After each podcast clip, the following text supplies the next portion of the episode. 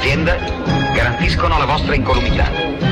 La vostra salute dipende dal vostro rapporto con la macchina. Rispettate le sue esigenze e non dimenticate che macchina più attenzione uguale produzione. Buon lavoro.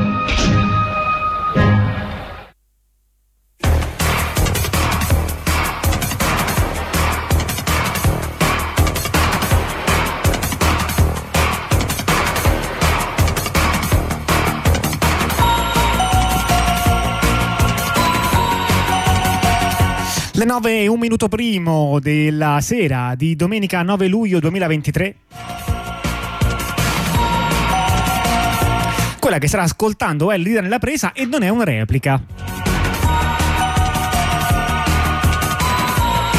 Dai 87.9 in modulazione di frequenza di Radio Onda Rossa trasmettiamo questa uh, trasmissione che uh, vi parla di tecnologia.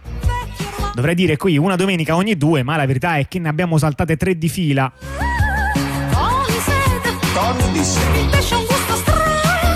Troppe vacanze, troppo lavoro, chi lo sa?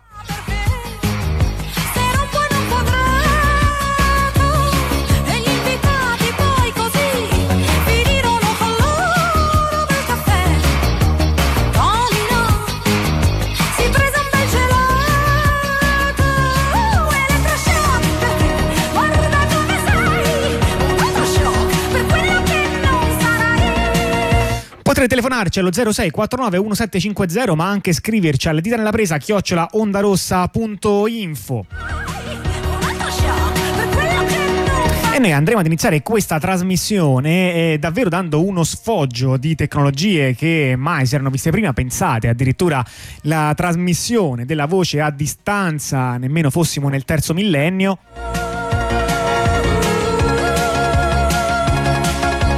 Cosa siamo disposti a fare pur di riuscire a mandare in onda questa trasmissione.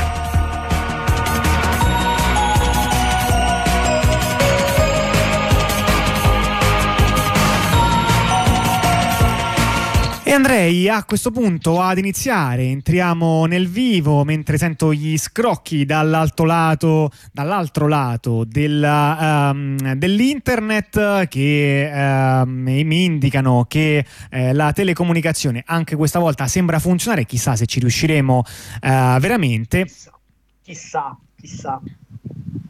Ecco, sento un po' basso, ma adesso provvedo io a regolare un po' i volumi in modo che ti possano sentire meglio anche, eh, anche da casa. Comunque, la comunicazione, questo argomento incredibile che sempre va a, a, a solleticare la nostra fantasia e di cui infatti anche oggi parleremo. Naturalmente parlando di comunicazione social perché c'è una novità eh, che per vari motivi non ci sentivamo assolutamente di ignorare, anche se chissà magari eh, alcune delle persone in ascolto assolutamente avrebbero preferito che noi la ignorassimo e parlassimo uh, di cose più uh, interessanti. Invece no, noi anche ma... questa volta parleremo di meta. Sì, ma infatti come possiamo noi ignorare una notizia che mette assieme Meta, che è uno dei nostri uh, protagonisti preferiti, con Twitter, che negli ultimi tempi è diventato un altro dei nostri argomenti preferiti. Infatti Twitter è diventato uno dei nostri argomenti preferiti, direi almeno dall'acquisizione di Elon Musk, che ha dato eh, chiaramente un um, incremento alla presenza sulle uh, dita nella presa di questo uh, social media davvero importante. E, um, a questo punto, eh, diciamo, la presenza di Elon Musk associa- ha causato una svolta a destra, andando a semplificare molto, ma così si può dire che è, ma anche un certo sbandamento dal punto di vista economico, cioè non è chiaro, ehm, come dire, se Twitter economicamente se la sta cavando, è sostenibile, oppure se invece assolutamente, ehm, assolutamente no.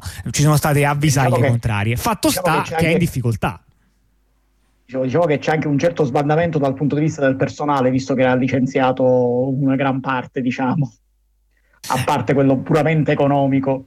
Eh sì, eh, insomma, le due cose in teoria dovrebbero andare una, una, dietro l'altra, nel senso che Elon Musk dice che i licenziamenti derivano proprio dal fatto che eh, era, era, in perdita, che Twitter fosse in perdita. Fatto sta che naturalmente le, le cose vanno anche un po' una dietro l'altra e diciamo che quando un soggetto è in difficoltà spesso emerge qualcuno che gli vuole fare le scarpe e questo qualcuno, l'avrete capito dall'introduzione, oltre che magari banalmente dalle, dalle notizie che potreste aver già letto, sembra essere proprio Meta, ovvero Facebook eh, per uh, i più comuni mortali che usano il nome con cui è più conosciuto, ma in realtà questa volta più che dire che quando diciamo di Meta in realtà parliamo di Facebook, dovremmo chiarire che quando parliamo di Meta in realtà parliamo di Instagram. Eh, ricordiamoci che Facebook, Instagram e WhatsApp, WhatsApp sono della stessa casa. Sì, e ora ne si sta aggiungendo un altro, un altro partecipante a questo gruppo di programmi, di, cioè di applicazioni famose, che si chiama Threads.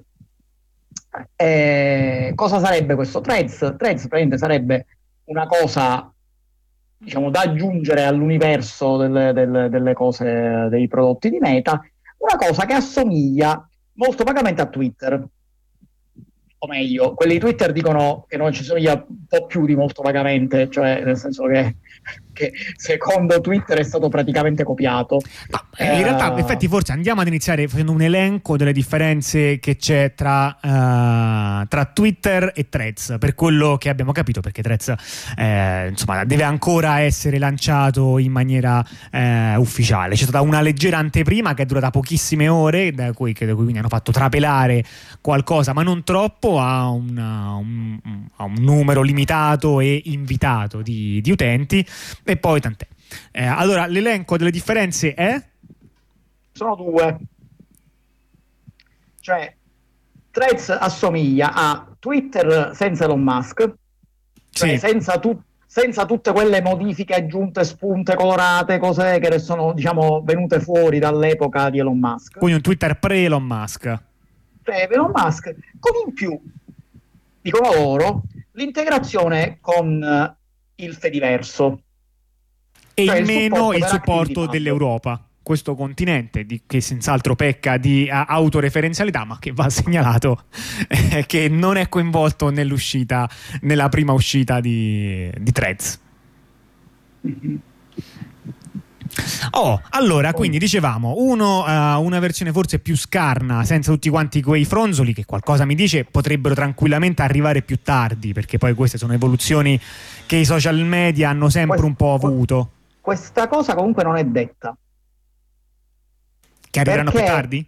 Sì, sì, perché eh. il, in realtà ehm, le modifiche, diciamo, dell'epoca Musk sono delle modifiche che, eh, che sono state molto criticate dagli utenti appunto la storia delle spunte a pagamento, la storia del riconoscimento fatto tramite cose diverse, diciamo, sono state cose che diciamo, secondo molti utenti Twitter hanno peggiorato Twitter. Quindi in realtà ri, uh, diciamo, ritornando, assomigliando a una versione prima di queste aggiunte, forse hanno voluto fare hanno voluto cercare di acchiappare gli utenti critici della, del, de, delle riforme Musk.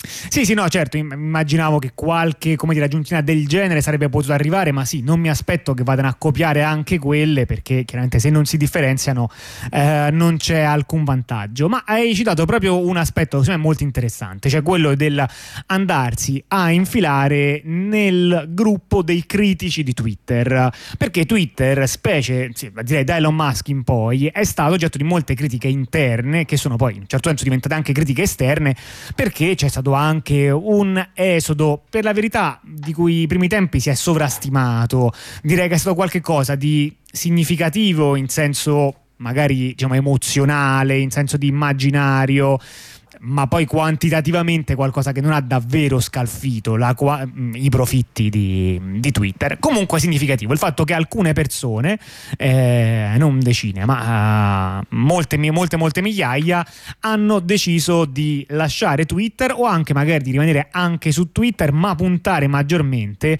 su altri social network, di cui il più, il più grande è, diciamo, Mastodon, è più quindi eh, in generale eh, il Fediverso.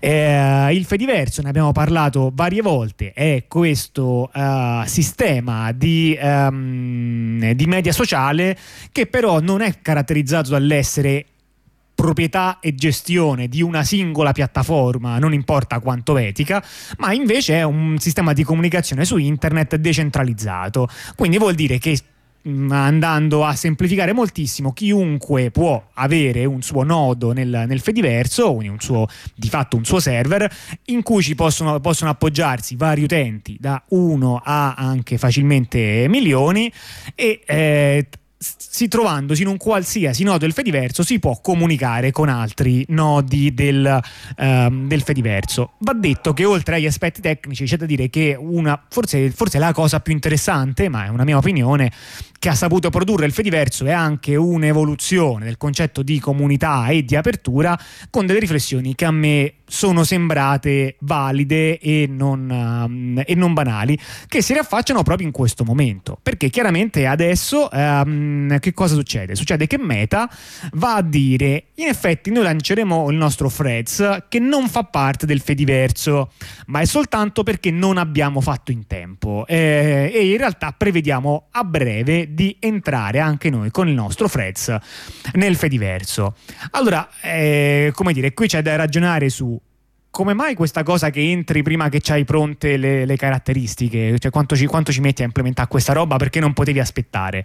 Eh, c'è da ragionare sul perché Facebook, uh, Meta o come cacchio volete parlare, parlare vuole entrare nel, eh, nel Fediverso e c'è da ragionare su se questa è o no una buona notizia per chi sostiene il Fediverso. Insomma, tre temi eh, non da nulla.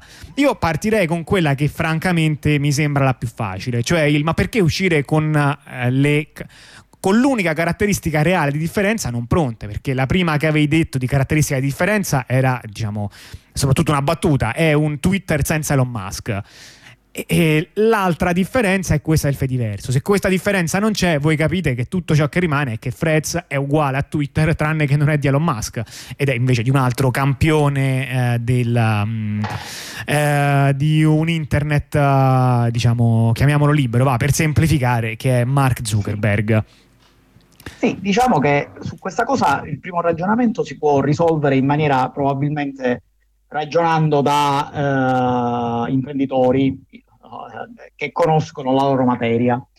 Eh, noi non siamo né imprenditori né conosciamo no, la nostra materia. Non da noi, quindi... però leggendo in giro diciamo, abbiamo capito che probabilmente è questa la ragione. Certo. noi non saremmo stati ovviamente in grado di ragionare in questa maniera. Il, eh, allora, è ovvio che eh, se tu vuoi fare un prodotto che ha delle caratteristiche particolari, tu dovresti rilasciarlo quando questo è pronto, così ragionerebbe eh, il, diciamo, lo stolto sviluppatore. Dico, prima sì. finisco, poi lo presento. È un approccio eh, ingegneristico, diciamo, questo. Sì. sì. In realtà, eh, chi invece sta sul mercato uh, probabilmente guarda meglio le, gli andamenti del mercato e eh, magari ha, ha, ha, capito che questo che lanciare fuori questa cosa in questo momento anche se mancante di pezzi, diciamo in un certo senso, era uh, probabilmente una cosa valida, una cosa con, con un senso. Perché? Perché eh, diciamo, Twitter è tornato, tra virgolette, sulla cresta dell'onda. È tornato sulla cresta dell'onda perché, se vi ricordate, era, era, era già stato sulla cresta dell'onda eh, quando con la storia delle spunte blu che poi hanno cominciato lo spunto blu a pagamento, che ognuno si registrava come voleva perché smisero di fare i controlli e quindi diciamo già aveva fatto una figuraccia non indifferente.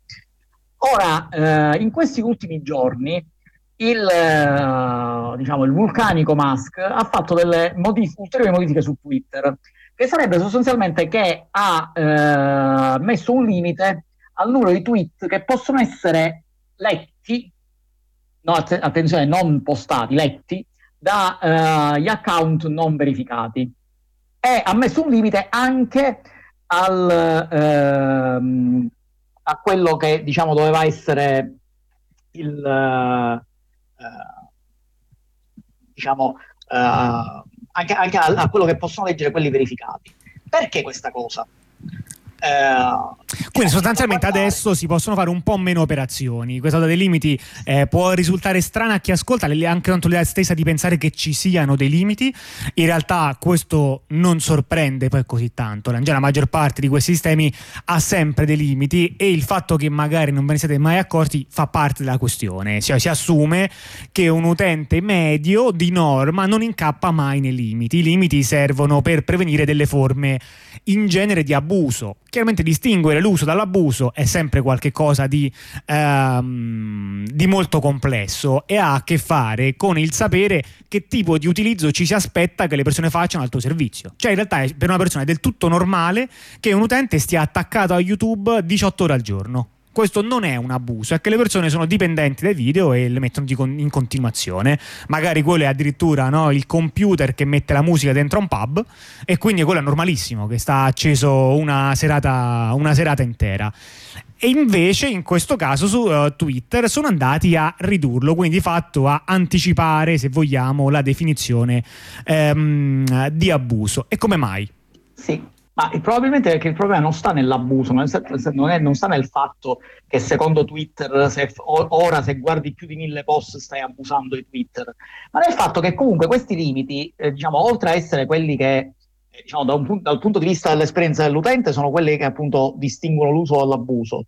Però dall'altra parte, ovviamente, se tu ritieni che un utente eh, abusi solo quando fa operazioni veramente su larghissima scala, comunque deve avere un'infrastruttura che regga quest'utenza continua. E so, se noi assumiamo che YouTube eh, stia, eh, che sia normale per un utente stare 18 ore al giorno su YouTube, eh, ti eh, eh, diciamo che, che sia eh, dimensioneremo, Google, diciamo, internet Google, per fare questa cosa deve scalare una quantità eh, di risorse per YouTube tale per permettere a tutti gli utenti di fare così. Questa cosa Twitter prima la faceva. Che cosa sta succedendo? In base a vari report, quello che si sta succedendo è che a quanto pare la Twitter è in tale crisi economica che ha problemi a, eh, le, a pagare Google Cloud. Perché, sorpresa, sorpresa, anche Twitter utilizza altre cose. Quindi sostanzialmente in, eh, sembra che sia stato limitato l'accesso ad alcune risorse eh, perché Twitter ha proprio problemi di pagamento. Sembra anzi che eh, Forbes ha rivelato che Twitter da poco ha avuto la sesta denuncia per eh, non avere pagato gli affitti di alcuni uffici. Quindi diciamo Beh, Stiamo... noi siamo solidali sempre con eh, le persone che per motivi di morosità eh, ricevono poi no, degli avvisi che possono culminare anche degli sfratti, quindi naturalmente aspettiamo da Musk la, l'indizione di un picchetto antisfratto che ci permetta di difendere eh, la sua microattività di quartiere. Sì, sostanzialmente quindi eh, il piano per, in, eh, per mettere in attivo Twitter fatto da Musk, cioè il fatto di mettere le cose a pagamento, ora di ridurre le, le possibilità, probabilmente eh, in realtà non sta funzionando completamente e Twitter sta continuando a perdere, eh, il, a perdere utenti e a perdere guadagni. Quindi diciamo in questa strada Twitter a breve chiuderà in queste condizioni. Ora, se tu sei un concorrente diretto che sta rilasciando un prodotto che mira ad essere la killer application di Twitter, quale meglio di questo momento in cui stanno restringendo sempre di più il, eh, eh, diciamo, eh, le, la potenza, cioè le caratteristiche per gli utenti, per, proprio perché non ce la fanno a supportarle? Quindi ovviamente qua stiamo parlando che il competitor è Meta, che di risorse ne ha tante, ce ne ha sicuramente di più di Twitter. Meta ne ha sente eh, più risorse di Twitter, ricordiamo che infatti si era imbarcata qualche anno fa sull'onda dei grossissimi profitti che hanno avuto eh, con la pandemia, addirittura nell'esperienza del metaverso, eh, un, una, un, progetto molto grande che mi sembra che su cui invece poi del, sono tutto rientrati, anche Meta ha avuto i suoi licenziamenti condotti, eh, diciamo quindi dopo aver avuto una fase di espansione, ha avuto poi una fase di contrazione, qui chiaramente sto semplificando considerando eh, gli aspetti che invece riguardano le persone che lì lavorano, che naturalmente non andrebbero ehm, ignorate, però se la guardiamo in un senso industriale ha ricontratto le sue ambizioni. E ora se ne esce fuori con Freds, un, un progetto sicuramente meno megalomane di quello del metaverso, metaverso un progetto di cui si faceva fatica anche a capire di che cosa stessero parlando, ma anche se il dubbio più grande rimaneva il come si fa ad essere entusiasti di una cosa che non si è capito cos'è. E questa però è una domanda che dovremmo porre a chi ne ha scritto um, articoli di giornale che, ehm, che si sperticavano in lodi del metaverso. Però eh, appunto, quindi arriviamo sul fatto che Twitter sta messo malino, ci sono vari indizi che sta messo malino e ha sia dei problemi economici e ha sia dei problemi di critica per la sua gestione. Quindi in questo contesto è qui che si inserisce eh, Freds e va a cercare di differenziarsi con delle come, come dire, l'unica caratteristica che hanno fatto trapelare nel loro comunicato stampa è una caratteristica che riguarda, diciamo, temi quali l'apertura, l'interoperabilità, l'essere il contrario, essenzialmente, eh, poi in fondo di quello che sono, cioè di essere una grande piattaforma che, eh, che accentra. Ecco, quindi mi sembra che in questa logica vada letto l'interesse di Facebook nello stare nel Fediverso. Quindi è in fondo una roba che tu la fai a livello tecnico e diciamo che per aziende di una certa scala le difficoltà tecniche non sono il problema, assolutamente. Quindi con in fondo uno sforzo modesto posso fare qualche cosa che mi contraddistingue come diverso pur rimanendo in fondo lo stesso di prima. O poi lo scopriremo, eh? però diciamo che per adesso se noi guardiamo alla storia di Facebook non abbiamo, eh, non stiamo guardando la storia esattamente di un soggetto che dovrebbe darci grandissima fiducia. No, infatti. Ma ora a questo punto possiamo fare il secondo ragionamento. Eh, esatto, ovvero, ma invece dal punto di vista di chi sostiene il Fediverso, che, che, se ne pensa del, um, dell'ingresso di Meta in questo mondo? E direi che un, uh, un, modo semplice per scaldare un po' gli argomenti è guardare per esempio che cosa dicono um, dal blog di Mastodon. Mastodon uh, è un po' un sinonimo di, di, di, di, Fediverso, anche se in realtà non lo sarebbe da un punto di vista tecnico, nel senso che il Fediverso è una tecnologia o, o forse un insieme di tecnologie, Mastodon è una sua famosa implementazione, ma in realtà tra l'altro in senso numerico non è nemmeno la più numerosa, cioè suppongo che il più grande utente del Fediverso sia WordPress. È, um, non ho fatto i conti, devo dire, non sono andato a guardare i dati, ma mi sentirei di dire che è wordpress.com. Sì, sì, cioè, direi che è altamente probabile. Eh, però Mm, comunque con questo non voglio dire che la fama di Mastodon sia ingiustificata. Mastodon ha fatto tanto per rendere popolare questo mondo, ha creato qualche cosa che le persone hanno usato ed è quindi in buona parte, come dire, responsabile della buona fama del Fediverso, se vogliamo eh, dirla in questa maniera. Oh, quindi diciamo che effettivamente non sono proprio gli ultimi arrivati ed è interessante ascoltare la loro opinione, benché si tratti di un'opinione tra le altre. E la loro opinione al riguardo è un'opinione, direi, mh, mm, andando a stringere molto, piuttosto positiva. Ehm, che, com'è che commentano, uh, come commentano l'ingresso di, di, di, Meta? Innanzitutto mm, si concentrano su un piano tecnico, quindi dicono l'ingresso di Meta che ha avuto molte pratiche problematiche, per esempio quella del tracciamento, quella della pubblicità, con uh, tutto quanto il corollario di manipolazione che gli sta intorno, non si applica al Fediverso perché non si applica? Perché se io uso la mia app per smartphone per il Fediverso, che vi dico la verità, non, non so come si chiami, la più famosa, eh, ma sono sicuro che ne esistano e scusatemi per l'ignoranza per non essere nemmeno preparata, ma io la utilizzo, con questa app posso anche leggere quello che scrivono i miei amici o anche tanto le persone la cui opinione mi interessa, che scrivono tramite threads e però io non mi becco la profilazione di, di, Meta, quindi molto buono, è così per il tracciamento, è così per le pubblicità, lo guarderò senza eh, beccarmi le pubblicità e tantomeno la personalizzazione delle pubblicità. Su questo piano diciamo che cioè, è sicuramente vero quello che scrivono, almeno in un senso letterale.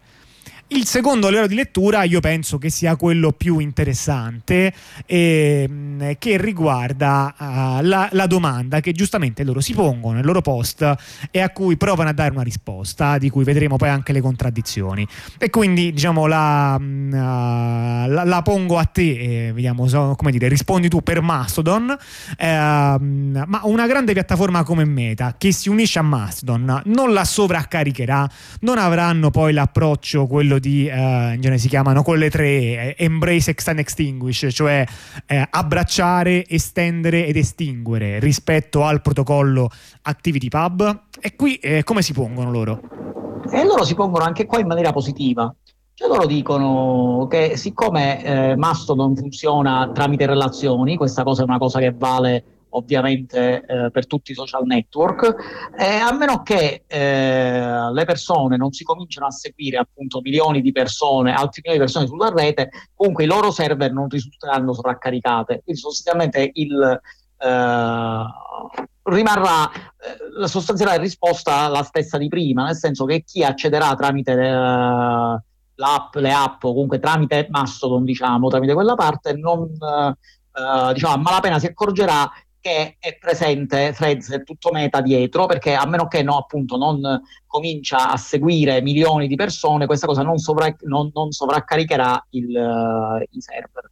Tra l'altro loro dicono che per quanto riguarda la possibilità che appunto che questo, ecco, con questa applicazione eh, che diciamo, possa influenzare, modificare alla fine sostanzialmente terminare il protocollo ActivityPub, che è quello che utilizza, eh, che utilizza Fediverso, eh, anche quando lo sono positivi, semplicemente dicono eh, che eh, ok, il protocollo esisteva prima di loro, continuerà ad esistere dopo, esattamente come è successo già all'epoca di Google Talk con XMPP, eh, in realtà non, uh, il fatto che un gigante si unisca Uh, anche se poi cercherà di, di, di, di, spostarsi su una cosa più eh, proprietaria o di una versione modificata, una cosa del genere, semplicemente si ritornerà alla situazione di partenza, cioè nel senso con due reti staccate, però alla fine non cambierà molti, moltissimo per gli utenti di Mastodon, semplicemente tornerà esattamente come per ora. Diciamo, su questa cosa loro eh, consi- si considerano eh, e secondo me su questo fanno un, un, forse un eccesso di autostima, si considerano sufficientemente eh, indipendenti e autonomi e grandi, diciamo, da poter essere eh, diciamo, dal fatto che se si unisce Reds e poi si separa, comunque la comunità di Mastodon resterebbe sostanzialmente inalterata. Questa cosa non devo... è detto che sia vera, però diciamo. Infatti, infatti, è molto interessante leggere mh, mm, questo. Devo fare una piccola correzione su quello che tu hai detto, che è vero, ma in realtà non è esattamente quello che loro dicono. Nel senso che loro hanno fatto un esempio per XMPP, un sistema di messaggistica distribuito, riguardo al fatto che XMPP è stato adottato da Facebook, in realtà parecchio tempo fa, e in realtà è stato adottato ancora prima anche da WhatsApp. No, non prima, no, vabbè, non me lo ricordo che era prima. Comunque, sia WhatsApp che Facebook hanno adottato XMPP come sistema di messaggistica interna, cioè hanno riusato un protocollo già fatto, perché perché fare un protocollo nuovo quando ce n'è uno già fatto? Non è chiaro a quale si riferiscano perché loro le chiamano meta e nessuna delle due al tempo si chiamava meta. Come Com'era però lì la questione? Lì la questione è che il protocollo, che era un protocollo distribuito, veniva riutilizzato, ma da subito veniva riutilizzato in una maniera non distribuita. Cioè si diceva sì, tu lo puoi usare, tant'è che tu potevi usare vari programmi, no? anche tipo per Linux. Non c'era ancora l'idea di fare le app specifiche per Facebook. Quindi se tu avevi un account Facebook, l'unico modo per chattare con le persone in teoria era loggarti, andare con il tuo browser, sul tuo computer, perché quello era lo strumento più diffuso al tempo. C'era anche qualche smartphone, ma era del tutto tutto comune avere, andare invece su un sito dal proprio computer, tu aprivi il sito e lì c'era la chat. Ma potevi anche utilizzare, per esempio, Pidgin al tempo o varie altre applicazioni e connetterti tramite XMPP, ma poi non è che potevi aggiungere gli utenti di altri servizi XMPP, quindi era comunque una bolla chiusa. Invece tu hai nominato un caso che loro non nominano e che a me mi sembra davvero molto interessante, che è il caso di Google Talk. Google Talk, che è stato uno dei 7000 sistemi di messaggistica di Google, nasce dicendo noi faremo un server XMPP tra i tanti ok? Semplicemente lo supporteremo meglio all'interno delle nostre applicazioni, ma sarà un server XMPP esattamente come gli altri e tu eh, potrai utilizzarlo come all'interno di un sistema federato. Quindi diciamo che A parte il fatto che in un caso si parla di messaggistica istantanea e nel, nel caso di adesso invece parliamo di social media, di un caso molto simile, una grande azienda entra e dice anche io farò parte di un sistema distribuito e aperto. E io ricordo che questa cosa era vera, con un account eh, di autistici.org io potevo parlare con persone che avevano l'account Gmail. Questa cosa è stata vera finché ad un certo punto uh, Google Talk ha iniziato prima ad aggiungere delle varianti che nessun altro supportava perché erano varianti solo loro.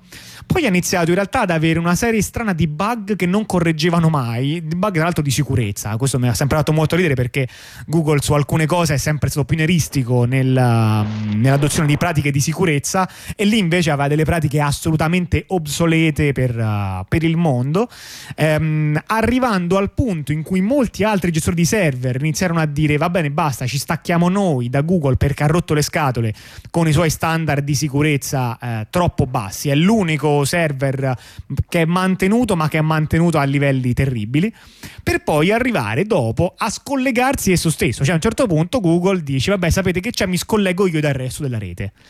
E così si è arrivati al fatto che uno lancia un sistema dicendo è tutto a posto, è tutto ok, è tutto decentralizzato e questo gli, gli, dà una maggiore autorevolezza, una maggior fiducia dell'utenza e poi finisce che il sistema non è più decentralizzato per niente, un po' perché ci si è indotti a separare, sono indotte tutte le persone comunque a centralizzarsi all'interno anche di un sistema, ehm, di un sistema tecnicamente federato.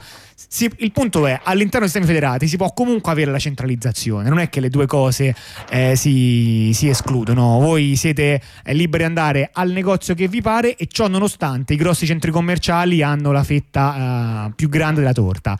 E anche nei negozi online potete fare, andare al negozio che vi pare, ma in pratica Amazon si mangia eh, il, tutta la torta. Questo quindi il tema. L'opinione di, um, che è uscita sul blog di Mastodon non è l'unica opinione chiaramente al riguardo, cioè le opinioni sono le più varie, ma mi ha colpito e quindi mi sembrava il caso di segnalare eh, anche un sito che è stato pubblicato che propone quello che chiamano il Fedipact eh, sento rumori incredibili ma interessanti, non vorrei sminuire quello che avviene a casa tua, spostamenti di mobili, trapani. Ehm... Sì, eh, che diciamo il fatto di stare vicino a un aeroporto ha questo effetto, questo effetto collaterale. Ho capito, ho capito. È eh... quasi peggio delle campane che stanno uh, vicino alla sede della radio. Prima adesso c'era anche un cane che abbaiava, per la verità. Comunque, eh, in effetti, gli aerei fanno un bel po' di rumore, sì. Eh, ecco, che cosa propongono in questo Fedipact? Iniziano già a dire uh, Meta non è ancora nel Fediverso, ma se Meta arriverà nel Fediverso, noi facciamo un appello di gestori di istanze di, di Mastodon, ci impegniamo a bloccarla appena, eh, appena ci è tecnicamente possibile farlo. Sì, diciamo che questa cosa è una cosa che segnalano anche sul blog eh, di Mastodon. Cioè, sostanzialmente loro dicono eh, a una delle domande che si pongono era se il, uh, non è il caso di bloccare l'accesso a queste applicazioni e quindi agli utenti che si contengono queste applicazioni, sostanzialmente danno una risposta molto, eh, molto neutrale, dicendo che siccome i server sono indipendenti, eh, è lasciato ai gestori dei server di scegliere se interagire o non interagire con uh, threads e con tutto, uh, diciamo, con threads e con quelli che si collegano tramite il lato di meta. Eh, di conseguenza Uh, se qualcuno sul blog, sul blog di, di Mastodon dicono se qualcuno non è soddisfatto della scelta fatta dal server che sta utilizzando è liberissimo di cambiare server tanto eh, il Fediverso funziona così. Quindi, certo. eh, ma non eh, soltanto. quindi, diciamo, la differenza tra le due è semplicemente che il blog di, di Mastodon presenta un'opzione neutrale. Cioè se tu sei convinto che non vuoi in mezzo ai piedi quelli di meta allora ti colleghi con un server che deciderà di non supportarli se invece non hai problemi, ti colleghi con un server che li supporterà. Mentre eh, diciamo, l'altro lato è più eh, battagliero, dice dobbiamo fare una, uh, un fronte di server che si rifiutano di interagire con Meta. Esatto, ora eh, dobbiamo fare due chiarimenti. Uno è che questo è già avvenuto per quanto riguarda l'istanza di Gab. Gab è un nodo del, eh, diciamo tecnicamente è un nodo del Fediverso, anche se in pratica è stato isolato. Eh, non è stato l'unico caso, un altro caso um, simile, più specifico italiano, è solo il caso di, mm, eh, uh, di, oddio, di come si chiama, di quello che era legato a BioBlue. Vabbè, eh, diciamo, in, erano casi entrambi di istanze di, di estrema destra che sono state sostanzialmente isolate, cioè la maggior parte degli altri nodi le ha bloccate. Cosa vuol dire? E quindi diciamo c'è un precedente. Ehm, e l'altra cosa da chiarire è che cosa vuol dire bloccare in questo contesto. Cioè quando un server blocca un altro server, in realtà non sta impedendo, ehm, nel caso più comune con cui ci si riferisce a questa pratica, non sta impedendo la comunicazione eh, tra i due server, il che può sembrare un po' controintuitivo, ma è quello a cui ci si riferisce. Eh, cioè non sta dicendo che, automa- che tu non potrai parlare con nessuna persona che si trova su quel server. Tu potrai comunque farlo. Quello che sta dicendo è che però i post che vengono da quell'altra istanza non potranno arrivare nella tua istanza in automatico, ok?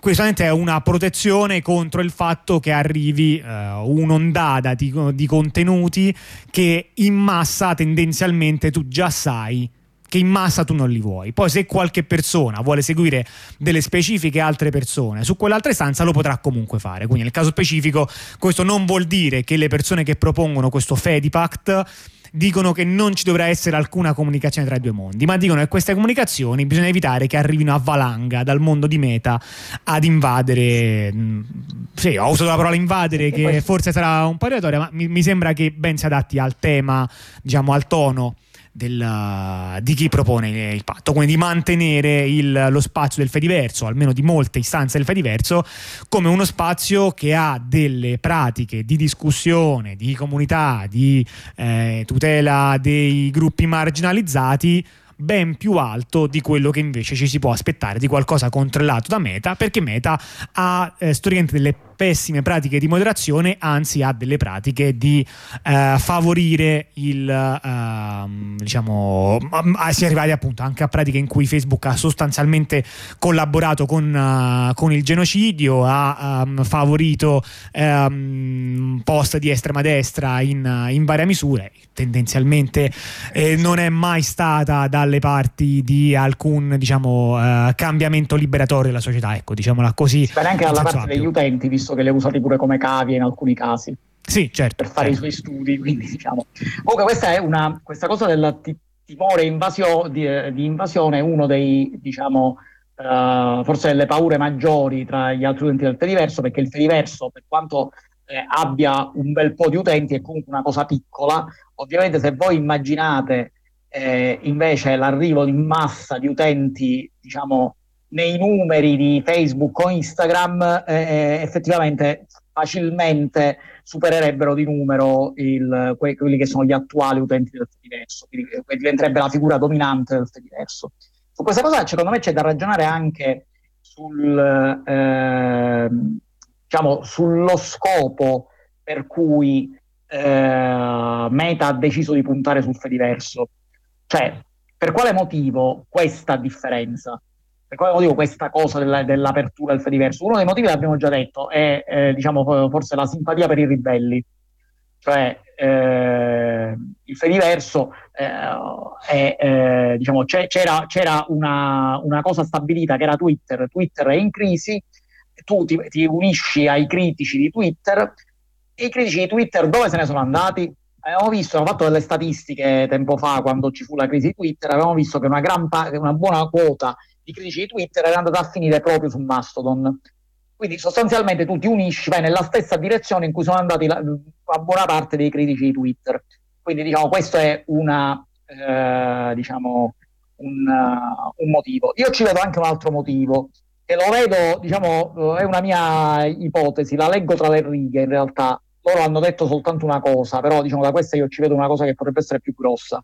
Cioè, eh, l'idea di integrare questa loro applicazione Threads con il Fediverso serve appunto interoperabilità tra piattaforme diverse e quindi accesso a uh, diciamo persone che attualmente che non sarebbero raggiunte da questa uh, da, da, da Threads appunto perché sono già su un'altra piattaforma. Loro hanno detto che eh, sarà possibile accedere a Threads anche con gli account Instagram. Quindi sostanzialmente tu non, eh, non, hanno nominato Facebook, non hanno nominato WhatsApp ovviamente, però hanno nominato Instagram, cioè tu questo Threads, eh, tu ci potrai accedere con un account su Threads, cioè se tu vuoi una cosa tipo Twitter ti fa l'account là, ma ci potrai accedere anche con l'account Instagram. Quindi io mi aspetto che l'integrazione col Fediverso sia anche l'integrazione tra Instagram, Threads e il Fediverso, il che potrebbe significare che loro vogliono muovere attraverso un'interoperabilità più ampia, sfruttando la base di utenti che hanno già cioè loro hanno già un sacco di utenti di Instagram, ma tutti questi utenti di Instagram stanno dicendo ah guarda non c'è bisogno che ti fai un altro account, usa quello. Quindi diciamo l'idea potrebbe essere che loro vogliono muoversi verso un sistema di interoperabilità in cui loro fanno la figura dominante, perché giustamente tutti i social, una delle cose base è, la, è appunto la base di utenti.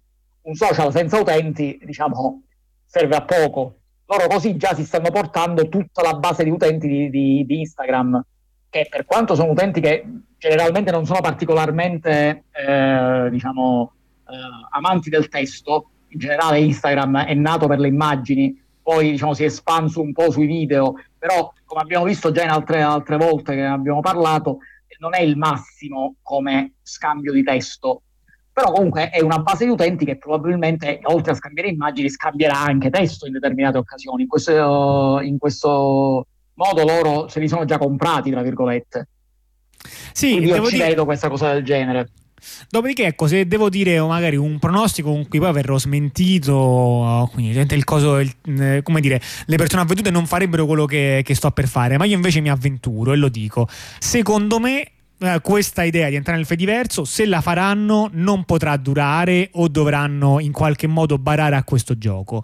Perché lo dico? Perché almeno le pratiche che hanno avuto sulle piattaforme che hanno già, quindi per esempio su Instagram, sono delle pratiche in cui il controllo del modo in cui vengono visualizzati i contenuti è chiave, ok?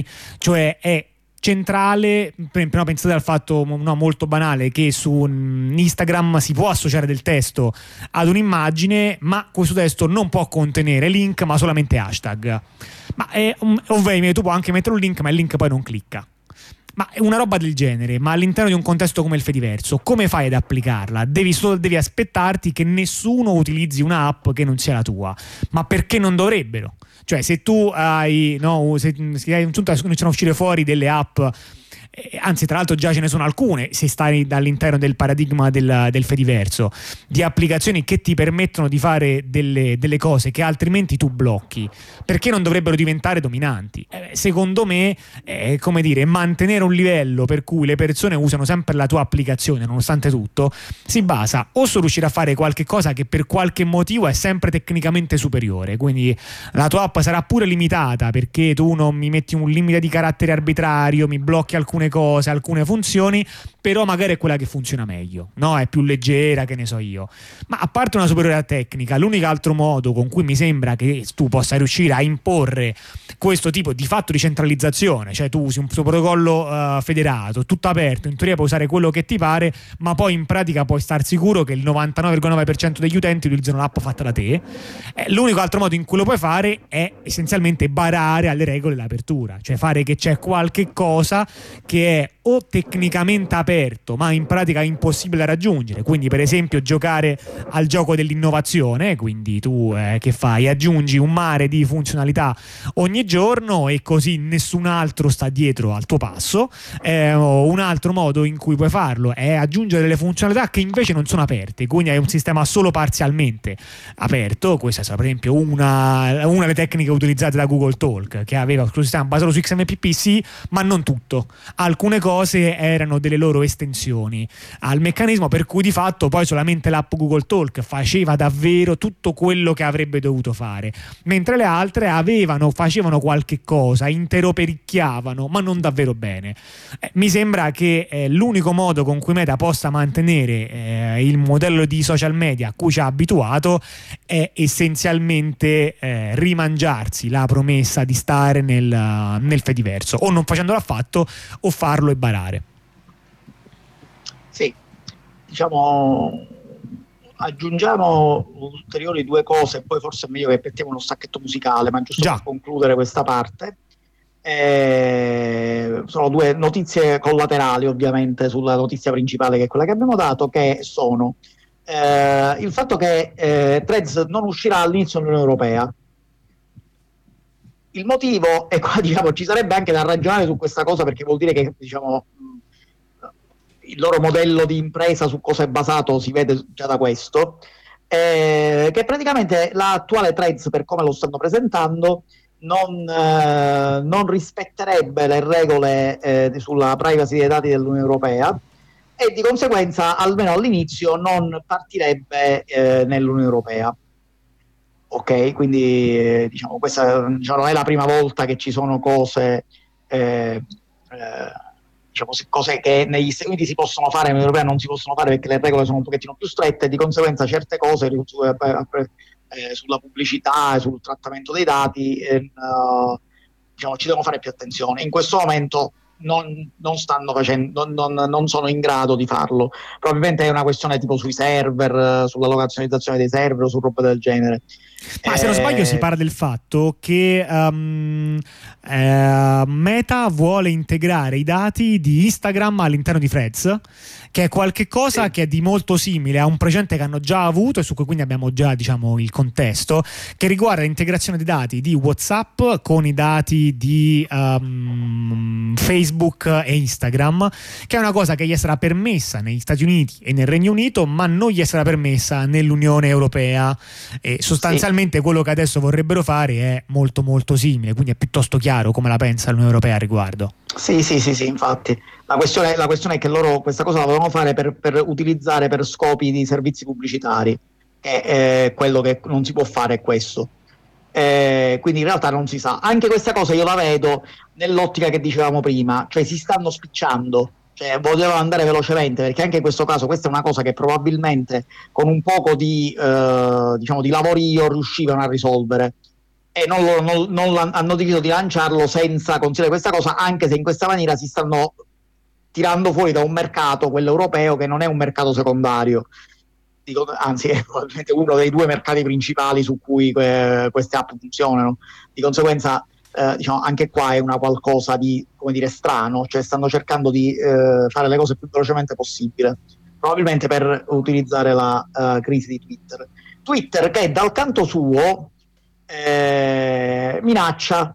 Minaccia perché? Minaccia perché sostanzialmente sta accusato, ah, hanno accusato, eh, cioè eh, minaccia azioni legali perché stanno accusando Meta sostanzialmente di aver fatto una copia di Twitter eh, in, eh, in particolare loro fa la, allora, siccome eh, fare una copia partendo da zero non è proibito, cioè nel senso se io faccio da zero una cosa che c'è questa funzionalità non è proibito, loro stanno accusando Meta di sfruttare le conoscenze delle persone che eh, sono state licenziate da eh, Twitter per fare, eh, diciamo, per eh, rubare sulla proprietà intellettuale di Twitter.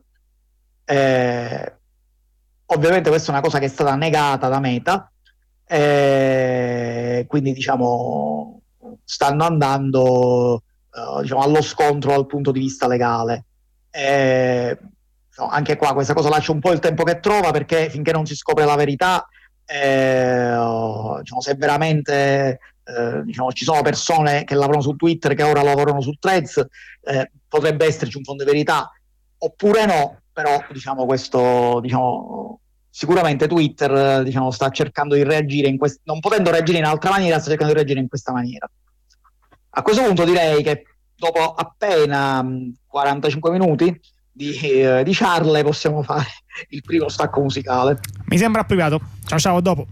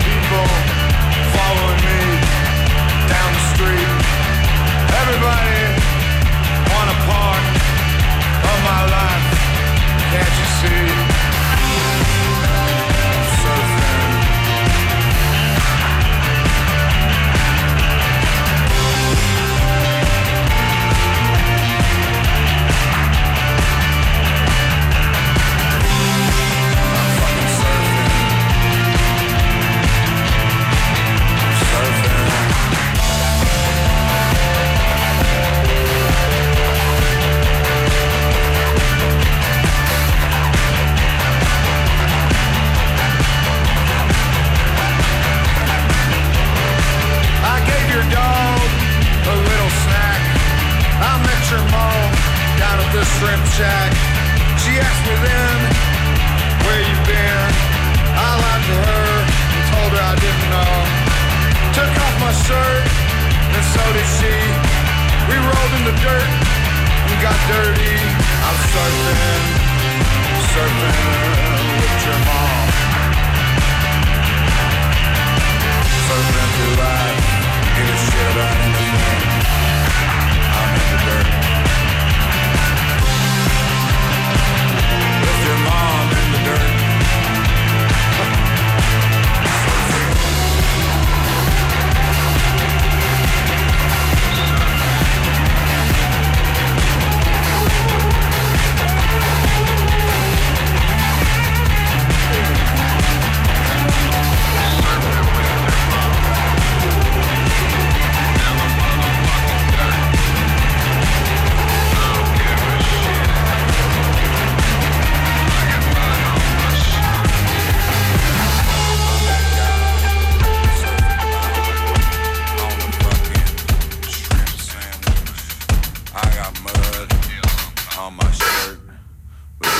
Care, bitch.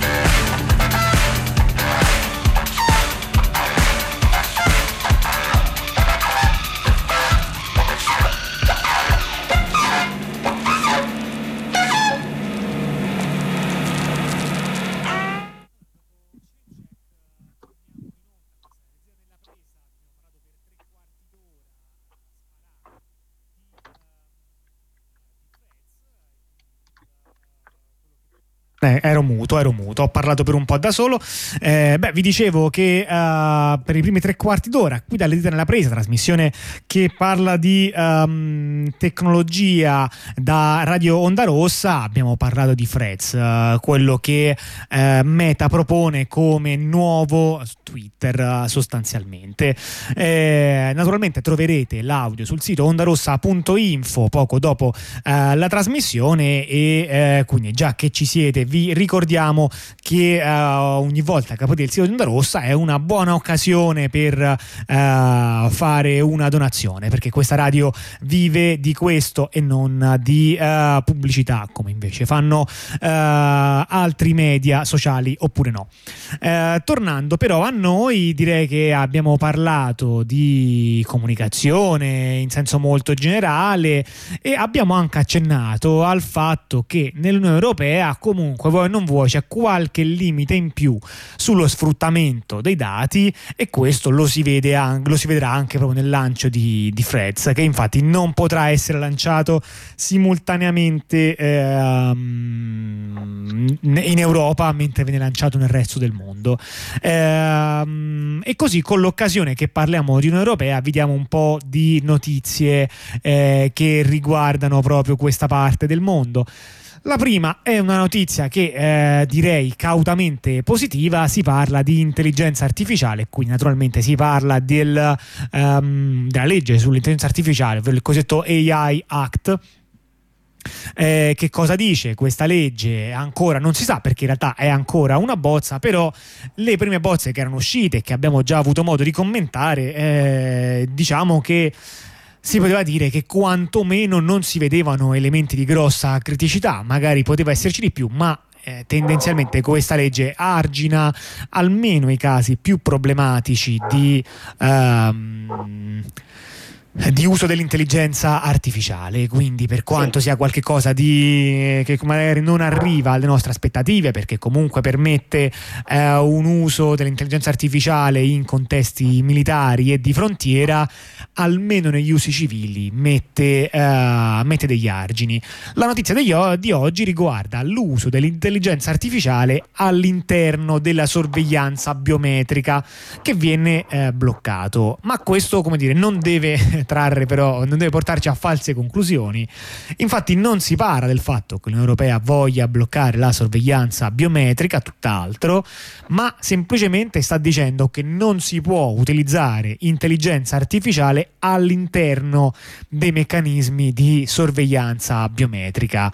Ehm, non so tra l'altro in realtà quali sono no, degli esempi che possono essere interessanti. Mi viene in mente che magari alcuni esempi riguardano uh, la parte di com'è che si chiama quando in base al, al genotipo si vanno a fare le predizioni di come una persona potrebbe eh, dell'aspetto che una persona potrebbe avere, forse quella parte lì può essere considerata sì, una combinazione dei due aspetti. Diciamo. Sì, ma diciamo che eh, sicuramente la eh, cosa più eh, su cui sicuramente impatterà questa, uh, diciamo, questa, questa modifica, questa aggiunta che è stata fatta al draft uh, sul, sul, sul, dell'AI Act è, è, il fatto che non si potranno usare praticamente le foto, si potranno dare in pasto le foto recuperate da internet alle, alle intelligenze artificiali per eh, poi utilizzare il risultato per matchare le facce prese a caso dalle telecamere. Questo essenzialmente il, il il, l'esempio classico è questo qua, che ovviamente diciamo non toglie che comunque potranno usare tanti altri sistemi, ma sicuramente non si può fare quel, si può, quello che non si potrà fare è fare questa operazione con un'intelligenza artificiale che semplicemente matcha le, le, eh, diciamo, le facce che trova per strada con quelle che eh, sono state re, recuperate dal, eh, da, eh, da, fonti disponibili con un meccanismo di intelligenza artificiale. Un'altra modifica che è stata fatta nel draft, a parte questa qua per le, eh, la sorveglianza biometrica, è il fatto che eh, i sistemi di intelligenza artificiale eh, generativa, diciamo, eh, dovranno... Capirci vari chat GPT, GPT e simili. Sì, esatto. Queste qua che dovranno rendere chiaro eh, quali informazioni sono un dato e quali informazioni sono un'inferenza fatta dall'intelligenza artificiale. Perché eh, con le intelligenze artificiali generative c'è questo fatto che, diciamo, oltre al dato recuperato, ci mettono sopra una cosa che potrebbe vagamente essere un, diciamo, un ragionamento, cioè una delle deduzioni, delle inferenze, queste cose qua. Eh, ora deve essere que- quello che nel draft si vuole rendere chiaro è che quando si usano questi sistemi il sistema deve rendere chiaro quale informazione è un dato che è dato, cioè la, la, è presa da una cosa verificata e quale cosa invece è un'inferenza generata, appunto la parte generata dall'intelligenza artificiale. Si tratta soltanto di questi due aggiornamenti, appunto eh, diciamo, il regolamento europeo sull'intelligenza artificiale ancora a tempo, diciamo, lo stanno studiando per ora, però questi due sono sicuramente dei passi avanti che vanno nella, dire- nella direzione di maggiore, tra virgolette, sicurezza del cittadino. Nel primo caso contro un eccesso di sorveglianza, diciamo, un eccesso di potenza della macchina da sorveglianza. Nel secondo caso contro eh, il problema di avere no- notizie, diciamo, di avere informazioni sbagliate perché non si riesce più a distinguere cosa è un dato e cosa è una uh, cosa, diciamo, dedotta, appunto, una cosa, uh, diciamo, generata dall'intelligenza artificiale. Ecco, okay. e, invece... Questa è la, la parte positiva dell'Unione Europea. Infatti, però sempre in Europea c'è un paese negativa. Esatto, c'è un paese di cui potreste aver già sentito parlare che è la Francia, in cui eh, recentemente enormi proteste sono nate eh, proprio sulla critica al, ehm, direi, all'operato della polizia, quello che la polizia rappresenta e alla sorveglianza. Critiche che mi sembra siano state accolte in pieno dal, ehm, da chi si trova al governo, che infatti ha, ha proprio deciso di venire incontro incontro con giusto tre proposte eh, che ci danno veramente il senso no, del distacco tra uh, i problemi che vengono posti um, dalle piazze e, no, e, dire, e, le soluzioni che, sì. um, che le soluzioni vorrei sottolineare di un governo che si dichiara ed è considerato in Europa uno dei governi più classicamente liberali eh, che c'è in Europa, diciamo che quello di Macron in Francia, assieme a quello che c'è in Olanda, sono i governi che sono più vicini alla, alla diciamo, nell'Unione Europea, sono quelli che sono più vicini al liberalismo classico, quindi dovrebbe essere un governo diciamo, liberale, così si dichiara il, eh, appunto il governo Macron. Beh, però dipende che quali interessi vai a toccare, cioè la questione eh, diciamo, è che liberale dura finché non metti in discussione liberali che vengono proposte come reazione al, a quello che sta succedendo nelle piazze francesi. Allora, Uno è una cosa che oserei dire una, una, un'azione sempreverde che fanno sai, questi i governi appunto liberali e democratici, eh, soprattutto nella parte, in altre parti del mondo, che è blocchiamo l'accesso ai social media. Oh, attenzione che poi qui hanno detto, ah no, ma che si vuole, no, che molte persone si sono eh, preoccupate dicendo, beh, eh, ma eh, questa idea di fare no, il blackout dei mezzi di comunicazione quando più servono è un'idea eh, insensata. E mi ha molto colpito la risposta di Macron che ha detto, ah no, ma si tratterebbe di qualche cosa di occasionale e temporaneo. Cioè è molto interessante questo perché... Ehm, perché esattamente cioè, eh, è la norma del blackout, cioè nel senso il blackout si caratterizza come qualcosa che di norma è temporaneo, no? il blackout di New York che durò quanto durò? Tipo una giornata intera, chiaramente fu un evento assolutamente eccezionale, no? proprio di quelli eh, indimenticabili, però eh, per il resto, soprattutto nei paesi occidentali, il blackout è sempre qualcosa di, ehm, di temporaneo. Fatto sta che, come dire, i mezzi da usare in condizioni occasionali e temporanee sono esattamente uno dei problemi, cioè i mezzi eh, di eccezione utilizzabili ogni qualvolta no, lo, lo, stato delle cose attuali viene messo eh, in discussione.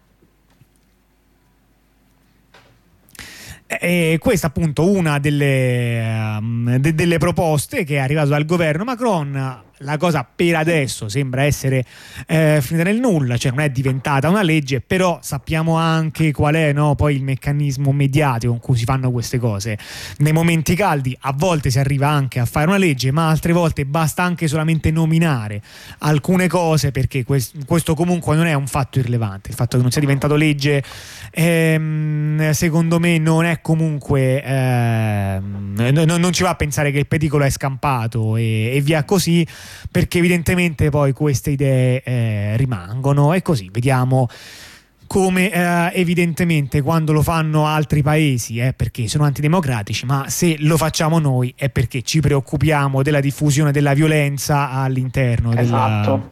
della, eh, de, della esatto. nostra situazione. E per prevenire questa diffusione della violenza, un'altra cosa che il governo eh, Macron sta eh, diciamo, proponendo e, e, e, questa cosa in realtà questa non è una proposta, mentre quella di prima era una proposta, anzi una cosa che era stata detta è stata, diciamo, e il governo insiste che è stata mal interpretata, perché mal interpretata nel senso che loro volevano solo proteggere la popolazione, eccetera. Non, eh, questa invece fa parte di una legge, quindi diciamo è, peggio, ed è il eh, fatto che sostanzialmente eh, semplicemente hanno passato una legge che permette alla polizia di attivare da remoto le telecamere sui eh, eh telefoni dei cittadini.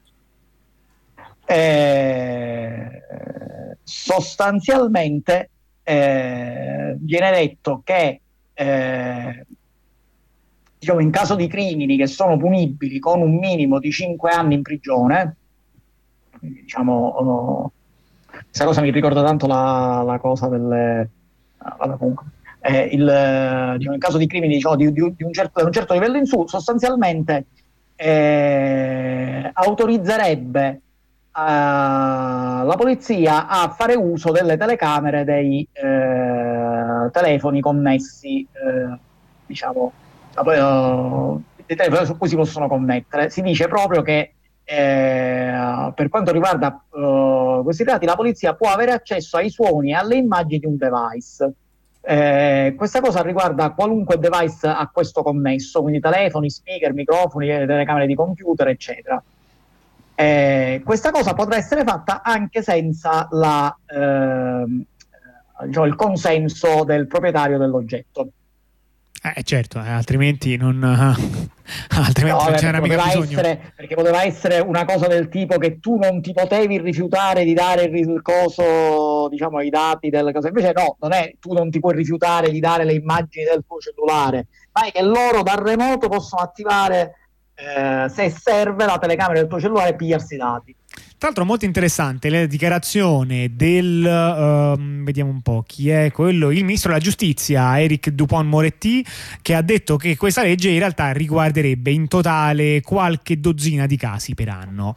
Ma io sono, non ho assolutamente idea delle statistiche del sistema penale francese, ci mancherebbe, ma i sospetti che di reati che alla fine fanno 5 anni o più in tutta la Francia sono tipo 40? A me mi sembra francamente strano, no? Non, non, lo so, sì, mi, mi sembra un pochino. Mi sembra un po' sottostimato questa Poi, Ma a meno che non stanno parlando di casi in cui avviene la condanna e non di casi in cui c'è il sospetto. Beh, non è quello che dice però gli articoli che abbiamo trovato. Gli articoli che abbiamo trovato parlano proprio del fatto che basta essere sospetti, anche perché se sei stato condannato a più di 5 anni, allora la, la telecamera te la possono pure attivare, ma tu sei in carcere. Suppongo. Eh sì, infatti, infatti. No, dico, l'unica ipotesi che potevo fare era questa cosa qua. Comunque, diciamo, Uh, questa cosa è improbabile, però nel frattempo la legge l'hanno fatta. Immagino che anche questa sia la risposta al, um, agli articoli di cui abbiamo dato anche copertura uh, del, nella, nell'ultima puntata, mi sembra sì che fosse l'ultima, che riguardavano eh, diciamo, le, una campagna che andava a, ad accollare l'accusa di terrorismo sostanzialmente a chiunque abbia delle pratiche di, uh, di igiene digitale, di, di accortezza e in generale di scetticismo e di preoccupazione riguardo alla sorveglianza. Quindi da una parte si dice pure, no, si inizia a dire, ah, chiunque sia preoccupato del fatto che possa essere sorvegliato eh, evidentemente ha qualcosa di molto grosso da, da nascondere e quindi automaticamente noi già gli lanciamo, se non la condanna, almeno lo stigma di essere probabilmente un terrorista. Ma e, e poi subito dopo si va a dire, ah già che ci siamo, facciamo che adesso possiamo accendere le telecamere telecamere di uh, chiunque sia solo sospetto di aver commesso un reato maggiore di eh, 5 anni, che mi sembra proprio il modo per affrontare il tema del fatto, no, come dire, eh, se il tema che emerge nella società è che molte persone sono sfiduciate e sono eh, contrarie all'eccessiva sorveglianza, senz'altro intervenire ancora in questa direzione vuol dire cogliere appieno quello che, quello che sta avvenendo. E poi da qui arriviamo alla terza notizia, che è um, francamente quella che a me più mi ha lasciato perplesso, nel senso che è una notizia in cui mi sembra una di quelle cose così fatte male che dici ma, ma veramente eh, di cosa parliamo? Parliamo dell'idea che eh, in Francia, il, sempre in Francia, sempre lo Stato francese vuole eh, arrivare a dire, a, a, a poter dire direttamente ai browser quali sono alcuni siti che vanno bloccati. Cioè qual è il tema? Il tema è che ai governi piace bloccare dei siti, perché piace farlo? A volte per pedopornografia pornografia, ma anche per pirateria e naturalmente anche per censura politica, eh, che comunque è assolutamente presente a queste longitudini. Bene, però eh, le persone eludono la censura e questo è chiaramente una mh, mm, grande causa di scoramento e ci si chiede come si fa ad intervenire al riguardo. E una delle eh, soluzioni, da una parte, come dire, storicamente si faceva questo salto di blocchi DNS che non erano un granché. Quando si è capito che non, che non, erano un granché, si è cercato di fare blocchi più efficaci, andando sul livello più basso, cioè andando a, a parlare sempre con i provider e andando a fare blocchi a livello IP. Questa in realtà è una una uh, proposta di fare il blocco su un altro livello, quindi in realtà di andare su un livello più alto e non più basso e di spostarsi su, uh, sui browser. E naturalmente si parla di iniziare non con la censura politica, ma con uh, il controllo di malware e pirateria. La grande stranezza è questa, la maggior parte dei browser questa cosa la fa già la fa già utilizzando una lista, uh, diciamo ci sono due liste principali, una è quella che fa Google che si chiama Safe Browsing e l'altra è quella che fa Mozilla che non mi ricordo come si chiama, eh, qualcosa del genere. Comunque, che l'altra squadra la fa Microsoft, non la fa Mozilla. Mozilla si affida comunque a quella di Google e utilizzano dei meccanismi per cui potrebbe capitarvi, magari vi è anche già capitato, che voi visitate un sito per, o perché l'avete digitato o perché seguite un link e vi appare un messaggio con cui vi dice attenzione, secondo noi il sito su cui stai andando è pericoloso. Eh, perché è pericoloso? Perché è stato segnalato come eh, diffusione di malware, ok? Oppure perché è stato segnalato come contenuto illegale o non so che cavolo. Ma poi c'è comunque un tastino per dire vabbè, ma io voglio andare avanti lo stesso. Ehm, nella proposta invece che arriva dallo Stato francese si parla solamente di blocco e si parla di essenzialmente dare direttamente loro una lista. Quindi invece di chiedere a chi mantiene le liste di, uh, come dire, di collaborare in qualche maniera con qualche autorità statale, che ha interamente gli stessi, cioè come dire, dal punto di vista politico sarebbe la stessa cosa, ma sembra una proposta tecnicamente più sensata. Se c'è già qualcuno che sta facendo un servizio simile, parla con quel soggetto, che sia a colpi di legge o che sia a colpi di, di accordi, probabilmente un accordo con Google lo puoi fare per dire guarda secondo noi tu dovresti fare che quando le persone stanno in Francia allora devi contrassegnare come pericolosi anche quest'altra lista di siti che noi ti diamo questo sarebbe ancora censura da un punto di vista politico ma sarebbe un modo mi sembra eh, tecnicamente ragionevole di, di, andarlo a fare.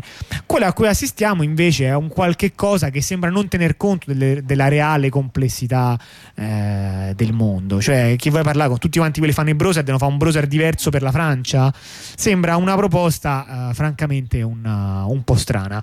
Da quello che fa notare Mozilla in, in particolare è che nella proposta si parla solamente di blocco e non si parla del lasciare comunque l'ultima parola agli utenti su cosa vogliono visitare, il che chiaramente fa capire che queste misure non sono misure per tutelare le persone che navigano su internet da contenuti che esse stesse potrebbero non voler vedere, no? perché magari uno segue un link no? e per vari motivi può capitare che cosa arrivi una pagina che ne so, magari con no, l'esposizione di contenuti di violenza, qualche cosa che uno preferisce assolutamente non vedere, oppure qual è un grande classico? Che tu eh, stai ti ricordi che c'era un programma per vedere video che usava un amico tuo, ma non ti ricordi come si chiama e allora cerchi VLB eh, su Google, mentre invece cercavi VLC, scrivi il nome sbagliato, che cosa trovi? Trovi un sito che ti dà un player che però in realtà c'è un virus dentro e se c'è qualcosa che ti compare e ti dice guarda che secondo noi tu non volevi essere qui, eh, torna indietro, probabilmente accetterai il consiglio.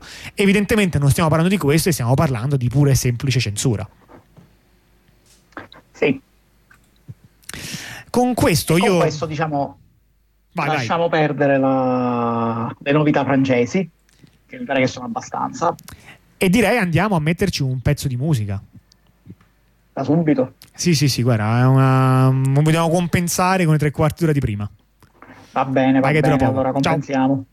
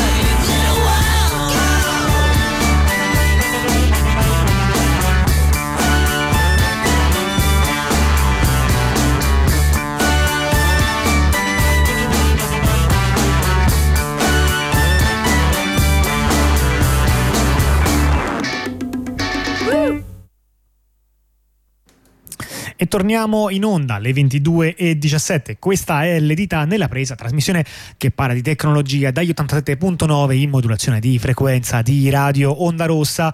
Vi abbiamo parlato del forse nuovo Twitter, forse no, vi abbiamo parlato di quello che avviene a livello legale nell'Unione Europea. Continuiamo sul livello legale ancora per un pochino per poi entrare nella carrellata di notiziole che andremo, ehm, andremo sparati, diciamo, ehm, da, da- da qui in poi probabilmente. Basta musica, ve ne abbiamo messa fin troppo, persino due brani. Allora, si parte con i brevetti. I brevetti sono un mondo incredibile che ci riserva sempre delle, eh, delle sorprese e in cui vige una pratica molto comune, che è quella di brevettare essenzialmente la qualunque con termini generici di cose che assolutamente non si è mai fatto, ehm, no, comunque si è fatto in maniera molto sommaria, appositamente per poi poter far causa a un'eventuale persona che invece davvero facesse quella cosa senza essersi consultata tutto l'elenco dei brevetti che potesse per caso piombare su questo. Il processo con cui si lasciano i brevetti è molto contestato, molto contestabile, ma è almeno mitigato dal fatto che un brevetto può essere revocato, ok? Eh, ma per fortuna qualcosa sta cambiando. Ad esempio, una delle cose che sta cambiando è che evidentemente abbiamo perso la comunicazione con eh, gli antipodi da- con cui eravamo in, eh, in contatto. Ehm, No, chissà- ah, eccolo, eccolo. Eh, si parlava di brevetti e io quindi brevetterei Eh sì, sì, moltissimo no, la- sistema per... La comunicazione c'era, c'era qualche leggerissimo difetto, va bene.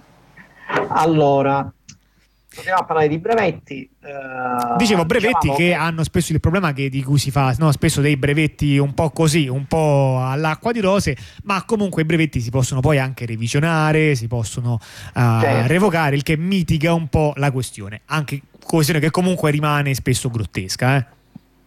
Certo, in, in effetti noi abbiamo visto un declino nei brevetti negli ultimi tempi.